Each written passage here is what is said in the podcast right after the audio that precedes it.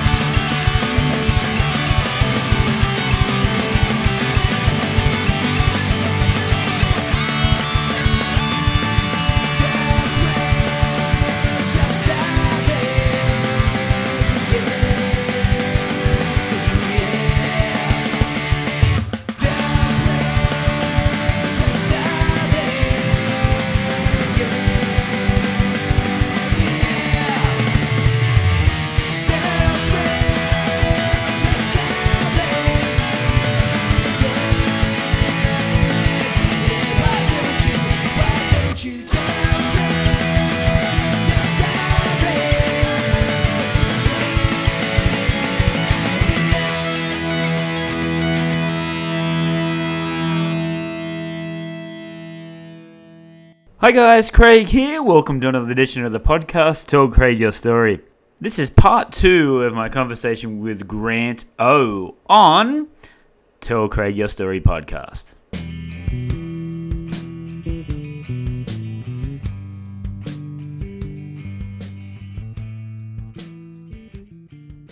How does this fit into then deciding to move to Japan?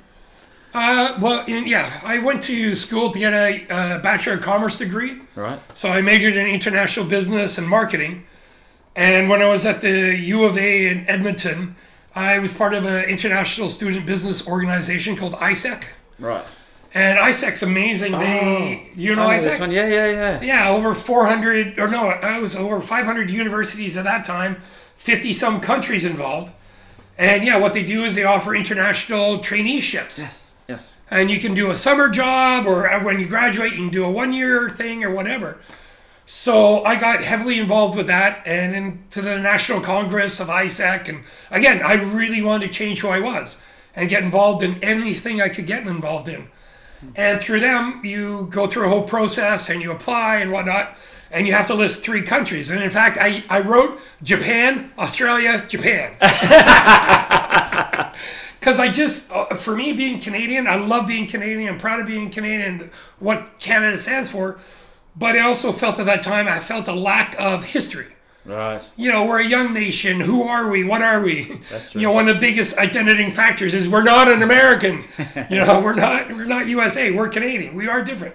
We have a very strong British influence in our education, in our spelling, That's in our entertainment, and our humor Color. yes, very much so. So for me, I actually really wanted to get to like Japan was always a fascination for me, yes. and I really wanted to be a part of that that culture and experience it. So I was lucky enough to get selected by IBM to go there on a one year traineeship, and it was such an incredible experience because it was me and 25 other AIESEC students all working together at IBM Asia Pacific headquarters in Tokyo. Wow. And so I have all these people from all over the world. Yeah. And we're all together. And so we all working for different departments, this and that. And of course, we all get together and party our asses off every night because we're 22 years old in a new nation. What else do you do? And it was friggin' brilliant. It was, oh, it was so much fun. so where did just you were in Tokyo, right? Yes. Yeah, yeah. Yeah. And and what it was really lucky was uh, I started IBM on my second day in Tokyo, And at my welcoming lunch, I met my future wife, Kang from Thailand. Wow. And then we were at a sushi restaurant, and she came walking in. I still remember exactly what she was wearing, exactly how she looked, and I just went, "This is the most exotic woman I've ever seen in my life. It was amazing." But yeah, and then luckily we were friends, and we worked together for a long time. And then luckily, um, just before she was to go back to Thailand, there was 13 of us, me and another Canadian, organized a ski trip for all these Asians who'd never seen snow before. And like my best friend at the time, um, he was Indian, uh, George. He'd never seen snow in his life. He'd always dreamed of snow. And we had guys from Singapore, Malaysia, Philippines, Thailand, and whatnot. And we were, we drove up to Nagano. And the first uh, stop we could, we had to stop, pull over the road so George everybody could get out and taste snow.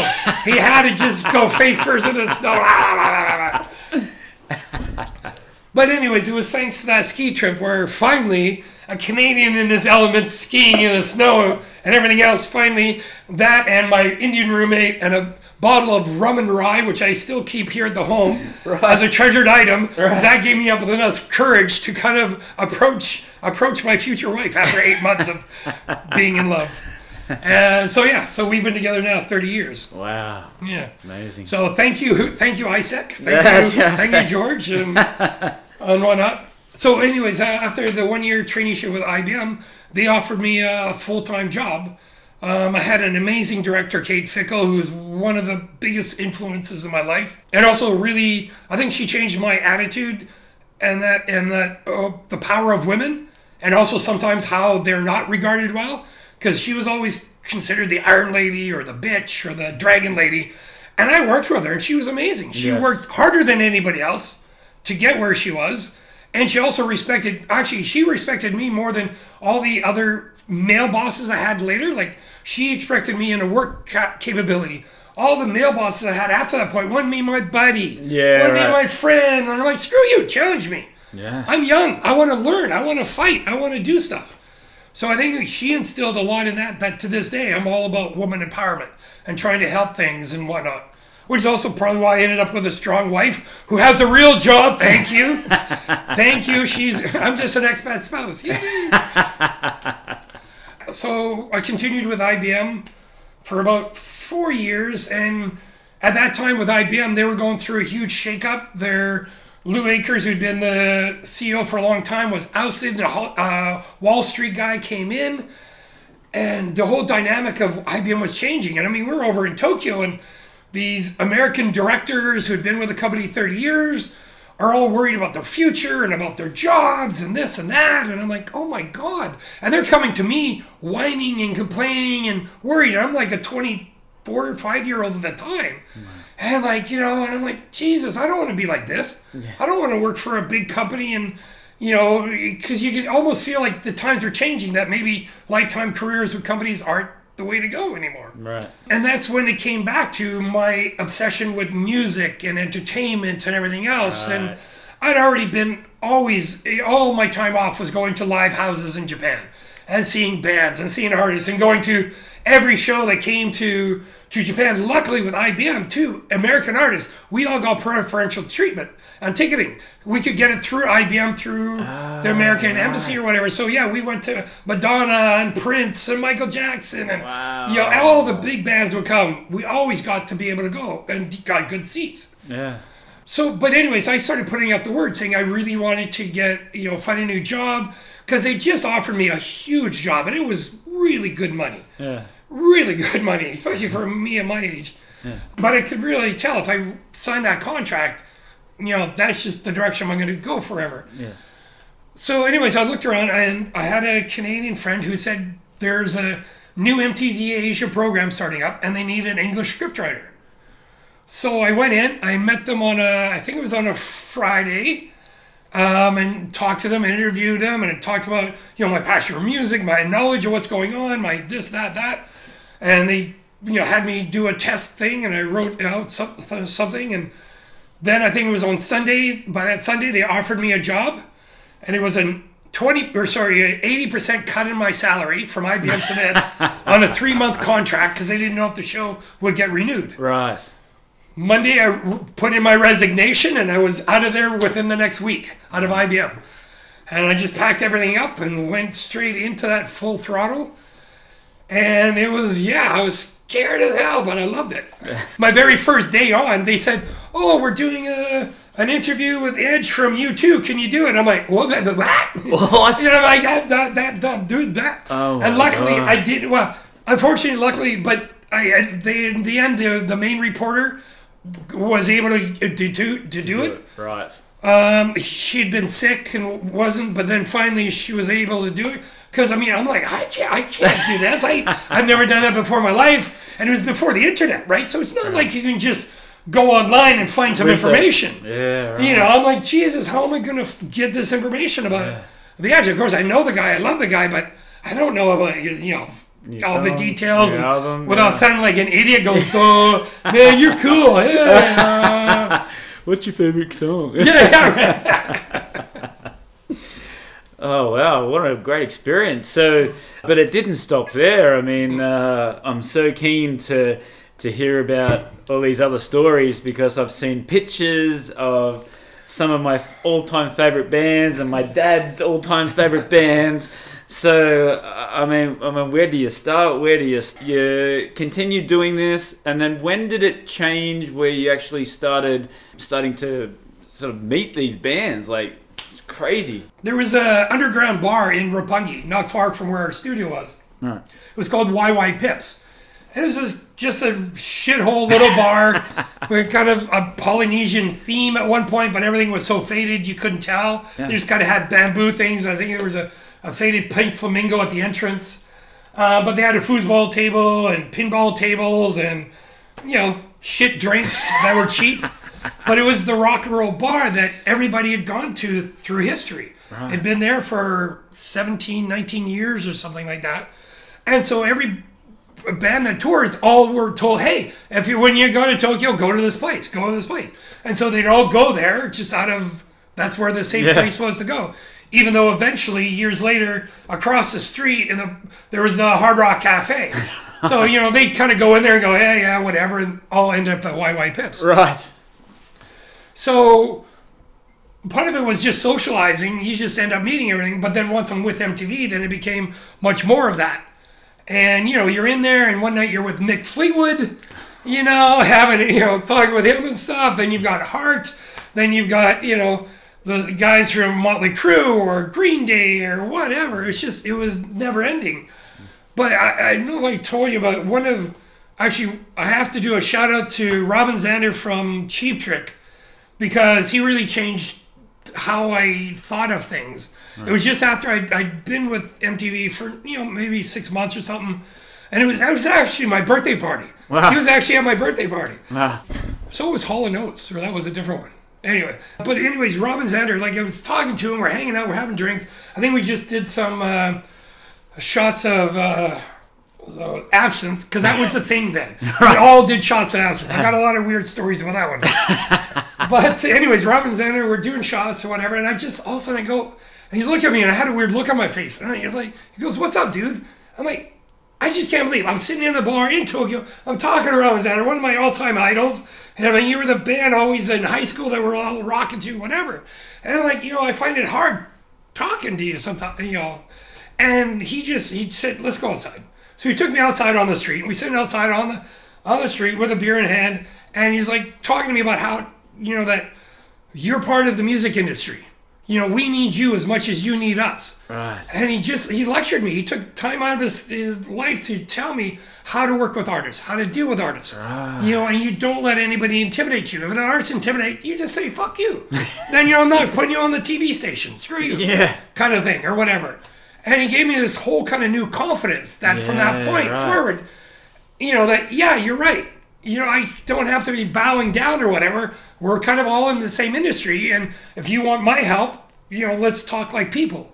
Mm-hmm. And that also changed my perspective in also treating them like people. Yes. And I was very fortunate to meet a lot of the older artists that, you know, were be, you know, were big stars, kind of lost it, and then came back Right. because they're much more humble and down to earth. Yes. Of course, you know, you meet the Green Day guys and this and that, and they're just on top of their game and they're just totally out of their heads. And that was fun too. Yes. But also by that time, when I was hanging out with them, I'd also kind of got to a level of myself. So you know, they all knew me. By the time they they'd show up, they all knew who I was. Right. And oh yeah, the guys from the crew told me to find you. oh, yeah, let's go.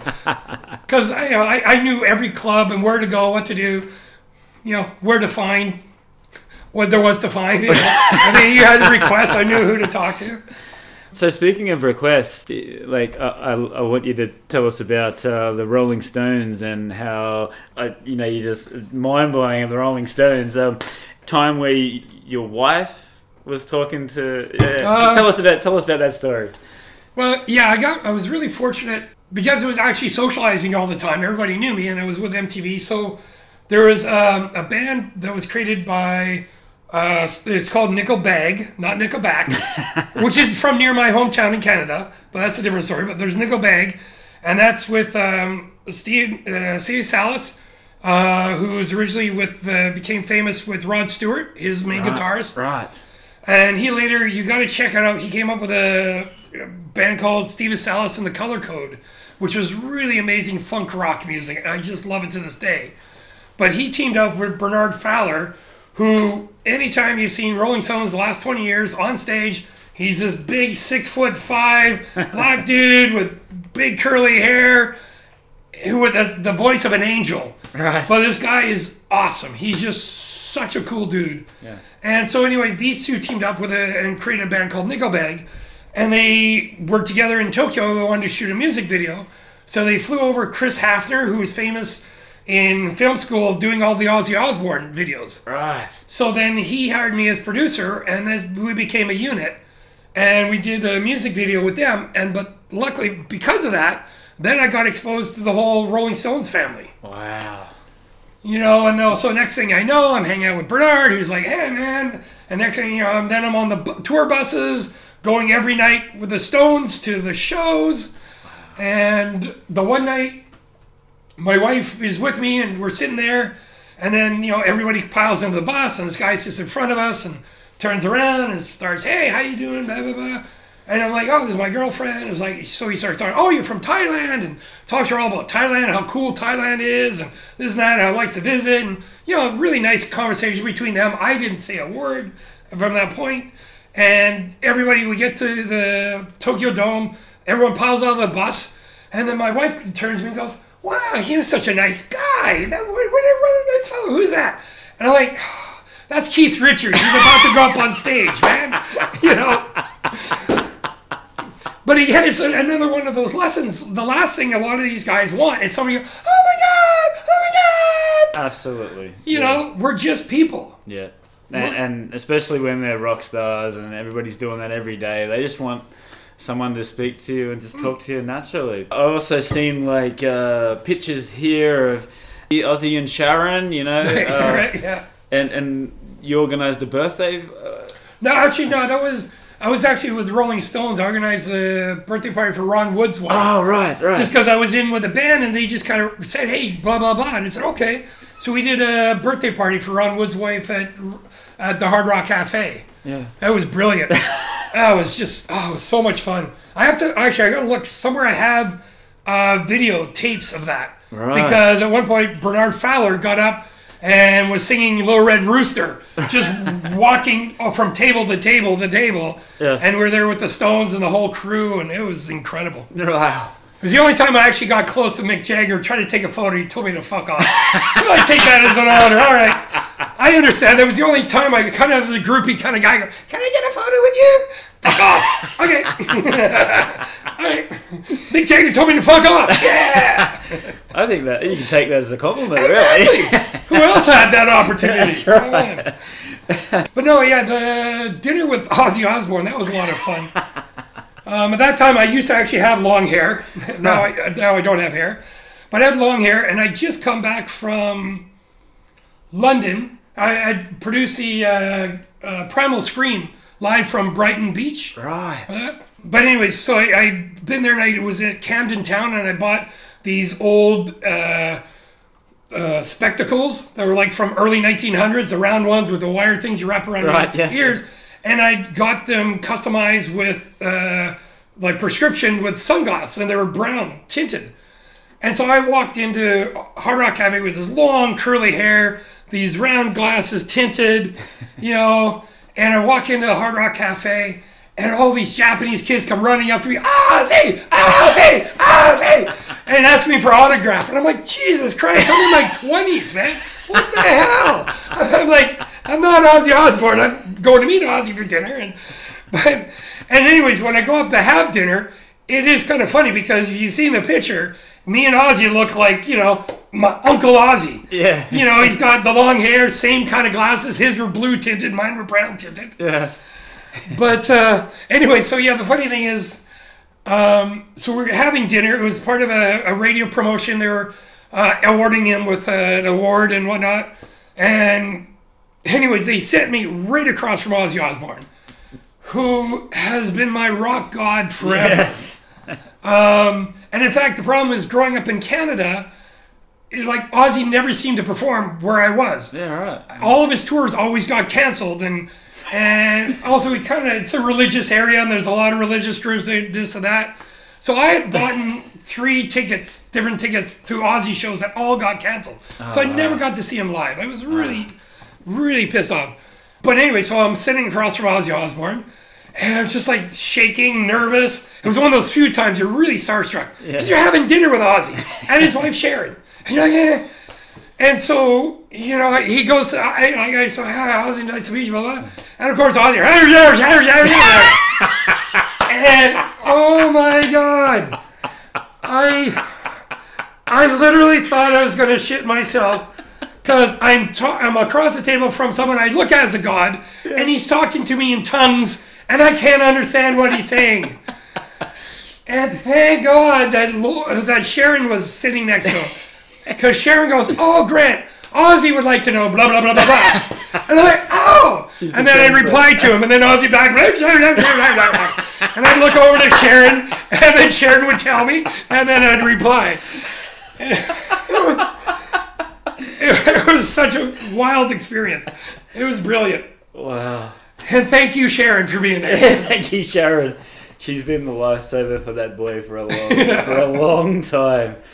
Uh, I hope he's doing all right too. I, I heard he's uh, like uh, cerebral palsy now or something like that. Um, Yeah, he guy. had a bit of a fall. I actually talked to one of his uh, tour guys uh, just last year and said he was doing much better. Oh, that's good. That's good to hear. Yeah, 'cause it was actually the yeah it was the it's his official tech guy was here doing a show for um, uh, Secret Cinema 007. They did a whole thing, and so their tech team from London, he's actually Ozzy's personal tech guy. so he had just been with Ozzy and then flew over, and we started talking about old reminiscing. And Yeah, right. He was like, "Oh, I was just with Ozzy. I think he cracked an ankle or something, but he's all good. He had a fall, and everything seems fine." Yeah. That's that's good. That's good. And speaking of, of Ozzy, um, you know, my dad especially is a huge Kiss fan, um, and I've taken him to, you know, as I've got older, I've taken him to the Kiss shows, and you know, I I seen pictures there with you and Paul Paul Stanley. So you were backstage one time. Can you tell us about that story?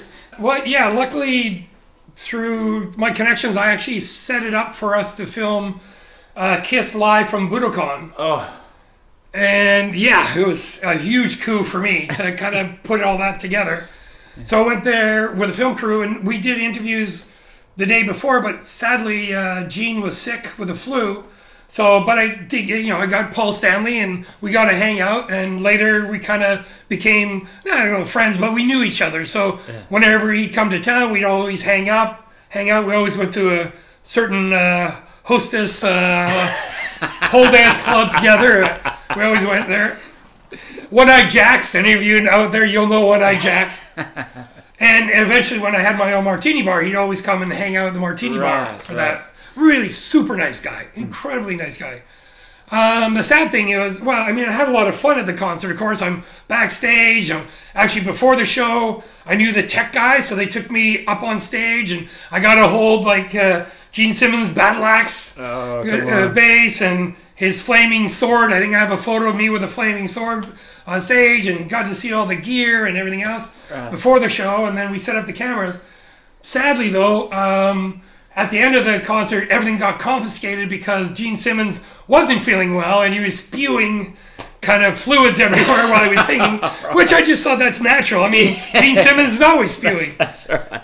But sadly, yeah, those are some of the lost tapes. They went, they physically sent out security and went around to every camera and ejected and stole his, the, stole the tapes. and there was nothing we could do about it. Wow. Um, yeah, that kind of sucked. But That'd be priceless. yeah, Someone's got it. yeah. Well, that's it. Somewhere I'm waiting for the underground Yeah. thing. I'm like, wait a minute, I, I don't, Yeah, that's give me credit for that. I want credit. Wow. So, uh, you said you're talking about the uh, the bar that you had. Yeah. Uh, what, what was the bar? that- It's called G Martinis. G Martinis. G right. Yeah. And and that's where all the, the big rock stars would go, right? Uh, uh, Uh, later on, I mean, this was after I'd finished MTV. Oh, everything. This was like ten years later. right. Okay. This is, I mean, this is actually after I left MTV. I started my own film company so with what, a so what- Canadian. So what, was the reason why you left MTV? Uh, big reason was, eh, okay, that's a long story. What had happened was because of my my, I'm a business guy, right? And Yeah. I looked for opportunities. Yeah. What had happened is I went to I decided to go off to some of these different uh, shows to find new programming because the, the the station where I was actually with it's called Space Shower TV. It's the number one music video station in Japan, and through that we were making all the MTV Asia programs. Right. So that's the thing. We were actually so I you know was official MTV, and then later it be evolved into Channel V because MTV ended in Asia, and then it became Star TV, Channel V. Yes. So I was actually part of that whole tran- transition Right. process. So in my cabinet in there, I have my mic cubes from MTV, and I have them from Channel V. Too. Right. Um, I still think we have a Channel V in Australia still. yes, So, yeah, Channel V is still going strong. Yeah. So channel, uh, so Space Shower TV again. It was the powerhouse in Japan. Right. because uh, Japanese music is 70% of the market is Japanese. Only 30% was foreign. Right. That's You know, such a huge market. And that's also why they contacted us as Space Shower TV because we dealt with all the Jap- uh, the Japanese artists and the foreign.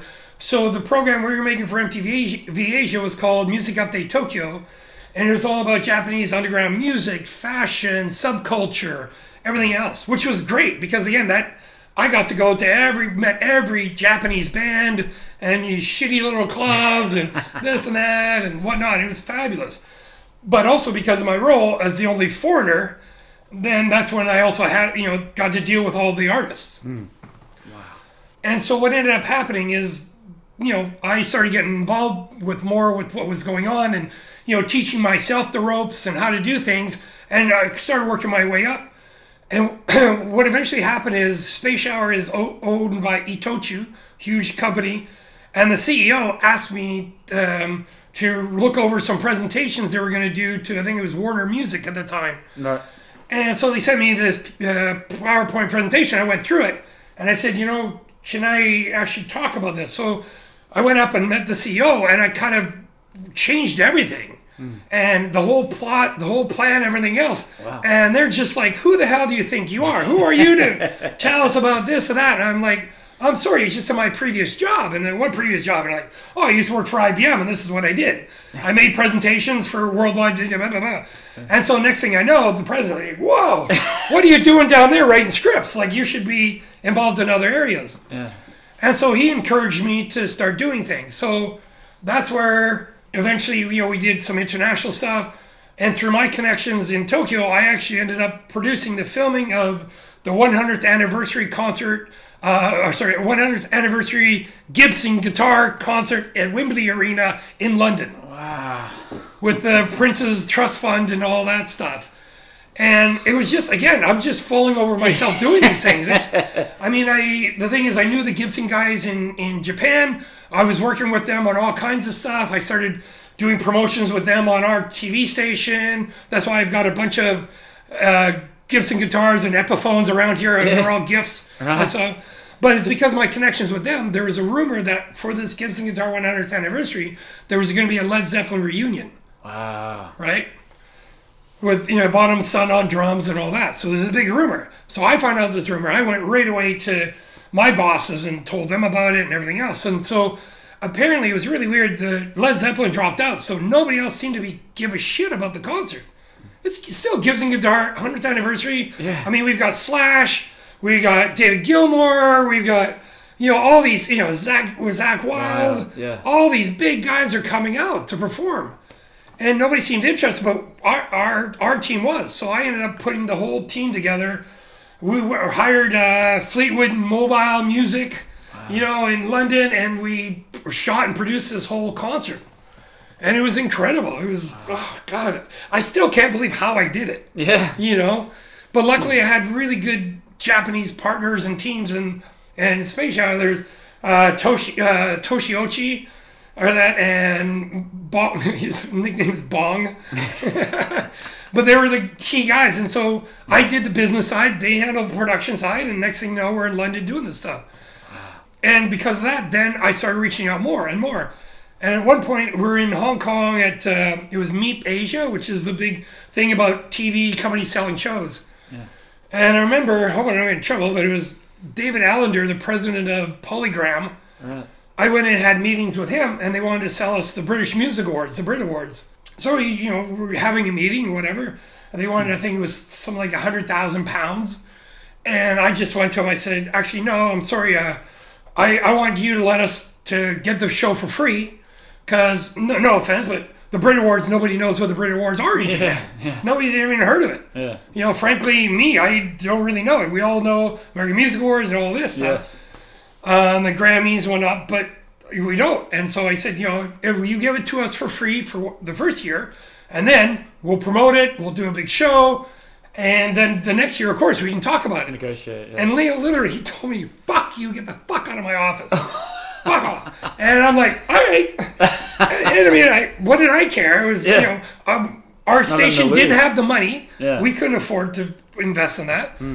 And to be honest, nobody knew what it was. So I so okay, I went off, did our other business, selling our show to other stations. And it was about a month or so later, I got a fax, which I still have somewhere from from Polygram in the UK saying, Mr. Ellender would like to discuss your terms for the Brit Awards. wow. so I ended up getting the British Music Awards, I think it was the 96 Brit Awards for free oh. for Japan. And then me and my team, guys, we went over and we did all the backstage interviews. So we got all their feeds and the broadcast, but then we were backstage and got to do all the interviews with, like, uh, I met Sir Elton John. Oh wow. And that, which was kind of funny because, uh, I mean, I love the guy. Kind of. Yeah. Anyways, the interview, he goes, I'm going, where's Alan? Where's Alan? I go to turn around. I almost knocked him over. he's not. A, he's not a big guy. Yeah. Right. He's a big guy in stature, but not Yes. physically, right? Yes. And I'm a big guy, and I kind of, oh, I almost knocked him over. Didn't start off well. But uh, sadly, the the interview. I mean, it was a nice interview, whatever. But unfortunately, I think he'd just been going through a lot of publicity problems. So we would ask him a question. He'd look to the manager. The manager would tell him what to answer, and he'd answer. Oh, and it's like, yeah. I'm like, okay, it's one of these days. All right. yes. But it was fun. I, you know, it was backstage, so I got to drink and eat, have a hamburger with like Tom Jones and Oh, wow. Cyndi Lauper, and you know, I got got to wave at Sting. He wouldn't come in, and Madonna's over there. And at the end of the hall was the press conference with. With Prince, you know, saying he's no longer known as Prince. Oh, and yeah, we're all the- going, the what the fuck's he talking about? What the fuck's talking about? He's no longer like whatever, but it was The a really, known or something. yeah, it was a wild, wild experience Wow. for that. Um, oh, but I was gonna say another. You know, throwing out names again. One of the coolest experiences was doing the Gibson guitar uh, concert because when I thought about the Hard Rock Cafe, is Hard Rock always has uh, uh, hospitality for the artists at all these events we did in London. Always, Hard Rock has a big tent or something set up. So I, I'm in the Hard Rock Cafe tent. I was just oh right with Bret Michaels. That was it. Bret Oh Michaels. yes, from- Michaels. um, just finished with him, and I'm sitting down and ordering a, a hamburger and a beer, and Brian May comes and sits next to me, and he's like, "Hey, I hear you're from Tokyo, blah blah blah." And I'm like, "Yeah," and I sat and had a burger with Brian May, and it's just like, wow, and he's just such a cool guy. Yes. He's an amazing down to earth guy. Um, my friend who uh, worked for Hollywood Records was telling me a story later when I was telling him about this. He goes, "Yeah, there's one time Brian May came. He came to my house and helped me wash my car." I'm like, "What?" He says, yeah, he was just in town. He wanted to come over. I said, I'm washing my car. He said, oh, come over. And he said, they're just washing his car and hanging out and talking. And that's just the way, Wow. I- you know, when I get into these stories, so many people tell me the same thing about him. Yeah, Just such a nice guy. they just say he's a gentle, just a gentle, nice guy. Yeah. Yeah, unbelievable. Wow. So you've, you've gone through the rock royalty, Yeah. but the, oh, so so sorry. Yeah, what happened is um, with this story is yeah. So we did the Brit Awards. We ended up doing it. Shot it. Showed it in Japan. It had the highest ratings they'd ever had in the history of the station. Wow. But I had created some waves in some other areas, and basically the Japanese producers above me um, were a little, you know, a little, a little connected didn't like that. That I'd kind of gone above them because of my relationship with the president or whatever. So basically, it came to me at one point saying, Grant, you served a beautiful seven course meal. This was translated in Chinese or Japanese. Seven course meal. But you know what? It was tasty, it was beautiful, but we want you to peel potatoes. So basically, I'd outshone things, and so they basically wanted me to go back to laying cables, literally laying cables and not being involved in stuff. And I'm just like, okay, fine. I mean, I was still on the other TV show for MTV Asia, and we're doing that. And I just said, okay, that's fine, that's cool. And so I talked to my all my team members, and they all were tired of it there too, and what was going on. So I went through and I found all my guys new jobs. wow. So my main director Toshi, he went off to work for Channel V in Hong Kong. Uh, Ken Ken Shimura, he went off to Sony. Bong went off to another production company. And as soon as I landed them all jobs, I just said, "Thank you guys." I quit, and I walked out. Right. And that was it. Because the thing is, for me, is I always protect my people. Yes. Right? It's not about me. It's about the team. Because I could never have done it without them. Yes. And that's the thing. And we all kind of decided as a team, you know what? We've gone as far as any of us can here. Let's do something new. Let's find a new challenge. And so we all agreed as a team, let's do it. But I wouldn't leave until everyone had a new job. Wow. And then we all went our ways. Yeah. That shows your loyalty and for, for your team and Yeah. a And lot it's always, respect. well, and it's always been a personal, no, no, no, no, personal mantra for me is to protect my artists Yes. because most artists are not treated well. Yes, of course. and they get screwed over all the time and they get paid like shit and they get treated like shit and that's why too when it comes to the pearl my artists they're most important to me yes. in a lot of ways you know my partners might like it but in a lot of ways my artists are more important than the business because without the artists we have no business Exactly. so if they don't feel treated well and respected then how how can you know we do the business we're doing Yes. Oh, you can tell definitely. Uh, just we were watching it the other night. Just the uh, yeah, they're all professional. They're ready to go. So uh, my next question Yeah. is: so you, you quit this amazing job. Yeah. Uh, you're on cloud nine. So where does this take you into China, and why China? Um, well, eventually, yeah. So eventually, I don't know. I was we've been in Japan 15 years. Right. Uh, honestly, I'd been burned out. I kind of had enough. I'd actually gotten out of production. I was just had my my martini bar Right. and whatnot, and that was just kind of the ends of the ends. And we it was a great time, but I don't know. I just I could feel like yeah, enough is enough. Um, so luckily, my wife, who when we left IBM, I went down the creative MTV way. Luckily, she went the corporate path Right. and did Hitachi, and then has been with uh, SAP, German software company, Oh, for right. 20 odd years. Yes. So she was offered a huge position here to move their labs division from Japan to Shanghai. Oh. cool. So she was actually offered here or uh, something in Europe. And I just said, no, China, China, China. Yeah. I'd always wanted to come to China, again, for the history and everything else. Yes. And also, I just saw it as a whole new opportunity. Because uh, the one thing, too, with, with my wife and I is I also realize it's nice for us to be in a, a third country. So I'm an English speaker. She's Thai, who speaks fluent English, and Japanese and Chinese. She's friggin' brilliant. Wow. Um, but I figured if we end up in Europe, or that I'll be comfortable, she'll be on edge maybe, or this or that. So that's the other reason why we wanted to come to China is because then we're stuck together fighting. Yeah, Like, we don't know what's going on. So together we have to be a team and learn Chinese, which she did better. I haven't so well, but you know that was the whole thing too. Is we wanted to go to China because it was your, you know, it was a challenge for us. We're still young, and it was a whole new opportunity. Yes. And so that's what brought us here. So when did you come to China? I arrived Valentine's Day 2006. So I just had my 15 year anniversary. Woo, woo, woo. and so when we got here, I had nothing to do. I didn't know what I wanted to do. Right. I was burned out from doing running a film company. I kind of that just totally yeah. I was fried. Um, but I'd always wanted to learn still photography Yes.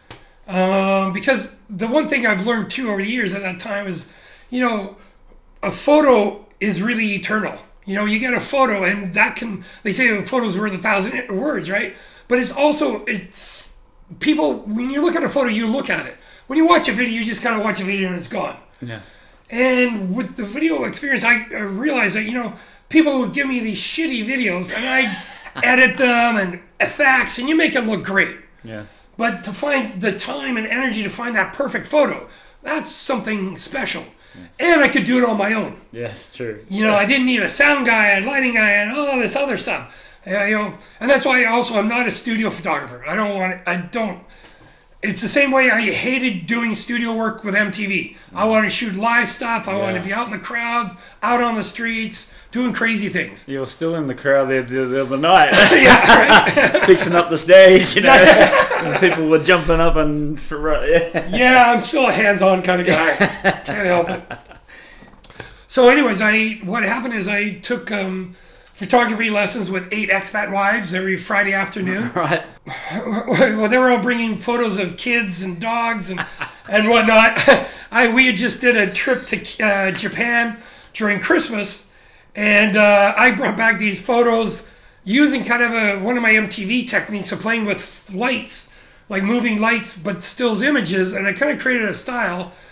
And anyways, it was photos of these African tribal guys with these like rattan kind of skirts and outfits dancing with Japanese Santa girls and little Santa tiny bikinis. Because only in Japan would you mix the two together. and so I brought these out, these photos, and all the you know the housewives like, "You're so cool. We want to hang out with you." And my teacher was going, "How?" She actually said, "How did you do that? How did you get this lighting effect with everything else?" And I explained it to her, and like, "Wow, that's really cool." Yes. And luckily, what happened is some of my DJs, especially my best friend DJ Tavo, has actually had actually moved from Japan to Beijing. Found out I was here, so he moved to Shanghai, and then I started touring with him in all the clubs, and just you know with him playing and me just playing with the camera, I started creating new ways of shooting, and then next thing I know, the clubs started hiring me. Smart Shanghai here in Shanghai started hiring me, and other websites. And then I just became, you know, I'd be shooting six to nine clubs a night often. I would just hit, you know, my friends always joke at me because before, it was way before WeChat and all that out, all that existed. So I would actually go through, find all the addresses, print them out, print them out on a list. So I'd have my list of addresses, where we go next, check. and then show the taxi driver, okay, now we're going this one, check. So I was doing all the events stuff. And one night it was at, uh, Mao Club, which later became Hollywood, which is closed now. Um, but uh, a guy from Ferrari, uh, Carl G. Gardin, Carl, yeah, the guy was too handsome for one man. I, I hated working for him, but he was a great guy. French, beautiful voice, handsome blue eyes. Right. I'm like, I love being next to him because the girls just flock, right? But anyways, he was looking for a foreign photographer who could understand what they wanted because they just weren't having the luck with the local photographers to get that kind of vibe and what they, you know, what they what they needed. So he approached me and said, "Hey, are you the guy from Smart Shanghai, G Martini?" I said, "Yeah, that's me." So he gave me his card, and then four months later, I got a phone call and saying, "Hey, F1 is coming to town. We have some VIP events with the drivers and Jet Li, Jet Wow. Li, and all these other celebrities. We want you. Can you put a team together?" So I got my friend Jackson, and we went and shot it. Of course, actually, when I answered the, I, I uh, uh, dropped the phone, getting that phone call, I just ran around the apartment screaming, doing the happy dance, and like I couldn't believe it. Uh, but we no, we shot the event. It went well, and then he asked me to shoot their driving school, uh, Pilota driving school, and so I went out there, and it was literally me, the foreigner, against a team of five Chinese uh, shooting. So I think they had three photographers, a producer kind, and an editor or something. So it was me against five, and I was trying to work as a team. I thought it was a team. Hey, let's do this, and you, I'll do this, and they were just like, get out of my way. You do your thing, I'll do my thing. And I didn't realize it was actually a competition. They had been doing it, ah. but then the foreigner wanted me to come in and do my style. And I guess it worked well because then the Chinese bosses said, "Yeah, we want this guy." Right. I probably end up, in hindsight, my budgets probably was the same. They were those poor guys are getting us the total. I feel bad for that, but but it was just one of these things too. I've learned over the years where again my business background helped my creativity Yes. because I was looking at it from the client perspective, Ferrari perspective. These all these other newbies or people who are coming in, they're just obsessed with, oh, I'm gonna shoot the greatest picture ever of a Ferrari car and I'm gonna be amazing and this and that. And it's like, dude, it's Ferrari. They have professionals in Italy shooting the car. Yeah. They don't care about the perfect shot of the car. They have that. That's right. They want to see local customers with the car Yes. and that's that was my whole focus.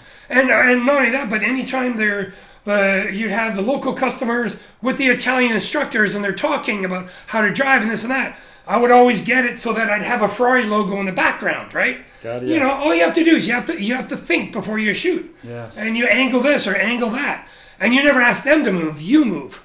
And that was the whole thing is I just found this way of always getting like a little subtle Ferrari there, a happy customer with a Italian driver and this and that. And then also with them in their cars and shooting. And the whole key was always trying to get them having fun with the car. Right.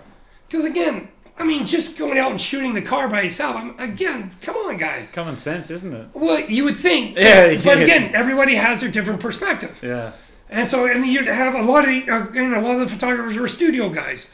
So they had, you know, the perfect this, the perfect that. I'm like, guys, you don't have time. There is no time. You can't have a customer stand there and you try to move the light and whatever. No, they, they all have a schedule. You don't have time to screw around. You got to be on the fly. And that's my specialty. I love action. Yes. You know, and later in later years too, I actually I had a lot of studio guys come up to me and go, I don't know how you can do this. Because, you know, they have to be so anal in how to prepare everything and spend eight hours to prepare for one shot. And me, I have eight seconds, if that, to figure out where this is going, how this is going, how to line things up and shoot. But that's all I want. Yes. You know, I if I have to spend those eight hours preparing for one shot, I'm it's gonna be my brains on the back of the wall. Go, no, I'm out of here. I can't do that. And I respect that they can do that. I can't. Yes. I just want to keep going and going and going. That's and going. right. But it also would cause me to shoot like honestly, I would shoot between nine to some. I think most was twenty five thousand photos in one day when we were shooting racing. Or that because you're just shooting nonstop. yeah. Yeah. And the, the other thing too is because with a Ferrari Cha- Challenge Racing, you'd have 20 to sometimes it was over 40 racers. And the thing is, you want to shoot it for the media about the overall event, but you also have to respect you've got 40 some drivers who all want a picture. Right. You know, so it's just me. so that's the thing. I'm shooting nonstop, and it's of course I want to get the nice, cool shot, the nice, you know, car on two wheels coming around the corner, or the fire of the brakes, because they have ceramic brakes, so when they break, they go on fire. So I'm showing you later these Yeah, glowing right. Shots. They're just gorgeous, and you uh-huh. got to get that, but you also got to get the shot of every single car, even the guy who's driving the slowest. you got to get a good shot of him, and you know, try and, and do a slow pan to make it look like he's going really fast, because you want to give respect to every single driver. Yes. And again, that's the mindset you have to have is it's not about you. It's not about you. When you're working with these corporate clients, it's not about you. It's about about them. Yeah. And where are these photos going to go? And who you know who's going to be happy? And that's the thing is you if you have every driver gets a set of photos, they're going to be happy, and they're going to send compliments to Fry. Go keep this guy. Of course, having the red beard helped me too, right? Oh come on, come on! Yeah, tell tell really- us everybody about the red beard. Uh, like that, that was one of my questions. Oh, the red beard. Tell us the red beard. Uh, yeah. It's not every day I see a person in, in Shanghai, especially with a red beard. Yeah, it's got like a, a Dimebag. Dime bag used to have a little goatee, uh, you know, Pantera. But uh, is there a story behind this? Uh, yeah. yeah, a story that shows my maturity. so my son, my son uh, grew up in Canada, Right. but he would spend summers visiting us all uh, in Tokyo. And one summer he came over, um, and he showed up. I picked him up at the airport, and he's got green hair. You Total surprise. Yeah, you you know, he's like 11 years old. What else do you expect? um, so yeah, he came to Tokyo with green hair. I didn't say anything.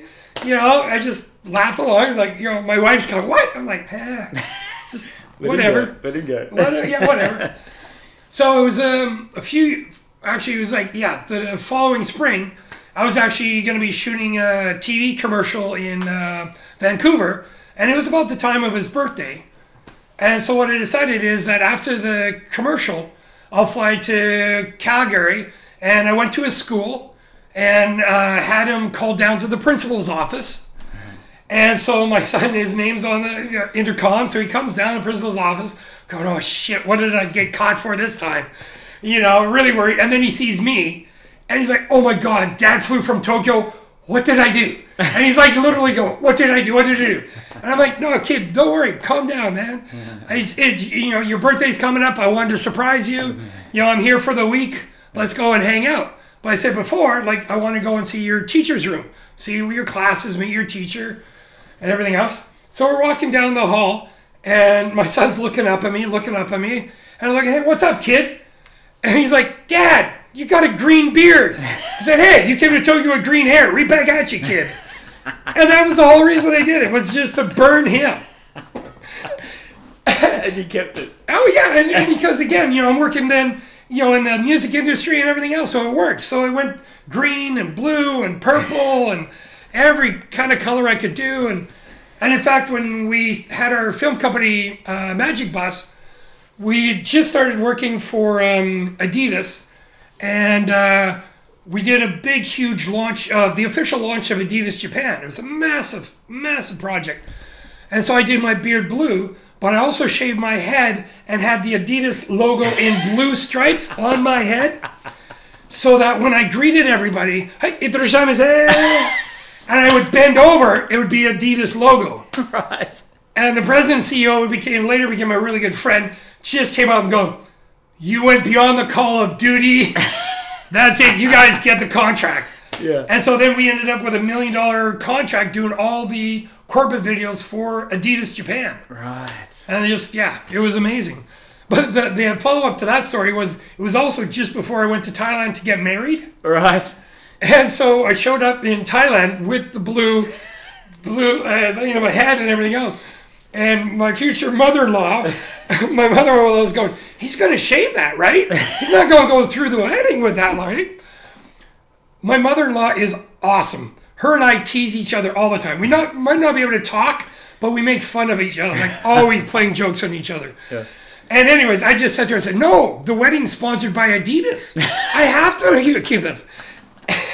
And so I kept the I kept the, the logo on my head until the morning of the wedding, Right. and then I shaved it off in the morning. She would have been sweating bullets. Grant, let's get close to wrapping it up here. Oh, yeah, yeah. I think we can talk for another two or three hours. um, uh, we should do it at some time. But uh, tell me, uh, what does the future hold for Grant? Yeah, I mean the future is oh it goes back to where we wandered off. Sorry, I keep wandering everywhere. That's all right. That's all right. Too much. Um, no, the future is with the Pearl now with our new licensing. Yes. Um, I'm really hoping that we want to take the band on tours, maybe team up with other venues where we can do shows there on an ongoing basis. But also, I really want to get back to the whole music festival idea. Right. You know, creating music festivals and not just. I don't want. Yeah, I don't want to criticize other festivals because there've been a lot of festivals that happen in China, and a lot of them started off but kind of died off. And I know there's a lot of it's to do with regulations, this, that, our acts, whatnot. But also, I find like the festivals I've been to here, boring. They're just, I mean, it's a stage, music. Um, if you want a beer, you often have to go out and walk down the street to a 7 Eleven and carry it back in through security Yes. yada yada yada. But no, I want to create more of a immersive music arts festival. Yes. Yes. You know, so a place where you've got you've got the music, you will have like a marketplace too. You will have like arts and crafts people selling thing, making thing, uh, all kinds of mom and pop food shops, like you know little people who don't ha- can't afford the restaurant, but they'll have some unique food, different flavors from all over the world, as well as working with the burlesque girls to do workshops, working with the zero gravity pole dancing school to do some workshops out there, have my drag queens doing things. All kind of a fully immersive art kind of festival is my ultimate dream and goal. And that's what I'm working on right now. In fact, right after here, I, I've got some meetings with some fire performers and whatnot to talk to them about this whole concept. Can we bring it together? And now with with the COVID, with the borders being closed, we we'll start off small. I want to do one small, maybe two or three smaller festivals this within this year if I can. Um, but eventually build up the the reputation, the knowledge, the expertise to then expand. Where the ultimate goal is three or four years from now, doing a Fuji Rock style festival here in Shanghai with some big headliners and bring my MTV contacts to fruition and say, "Come on, ah, let's do this." Wow. Let's do it. this. I really, really, yeah, that's my ultimate goal in three to four years. I really hope we can get to that. And I hope, I hope for just for the, the people here in, Shanghai and in China, you can do mm-hmm. that. So they just get shut off by all this really good music and. You know, and and it, not just music, entertainment in general. Yeah. And uh, I really hope that you, you can do that and uh, you can get some bands in, and I think it'd be amazing for the country. And so, And yeah, thanks. I, I mean, I really feel there's a market for it. yeah, abso- absolutely. The younger generation are so into it. And I mean, even the older generation. Yes. Again, I, I, you know, I'm an old guy. I like the classic rock. Yeah. And what I love is the new, the old people here do, and then young people do. And the, the funny thing is, again, thank God for Marvel Universe and teaching the new people in Iron Man movie what AC/DC is. and, you know, all these songs. They're like, what's this new band? Yes. you know, and I've had to actually add that into my advertising. You know, when I'm promoting the AC/DC shows, I'm like, as as you know, played in Iron Man, this and that. right, you know. right. All right, and Grant, tell us uh, finally uh, where can we find the Pearl, like your social medias, and uh, you know uh, any sort of promotion you want to talk about. Uh, well, no, the Pearl is in Hongkou.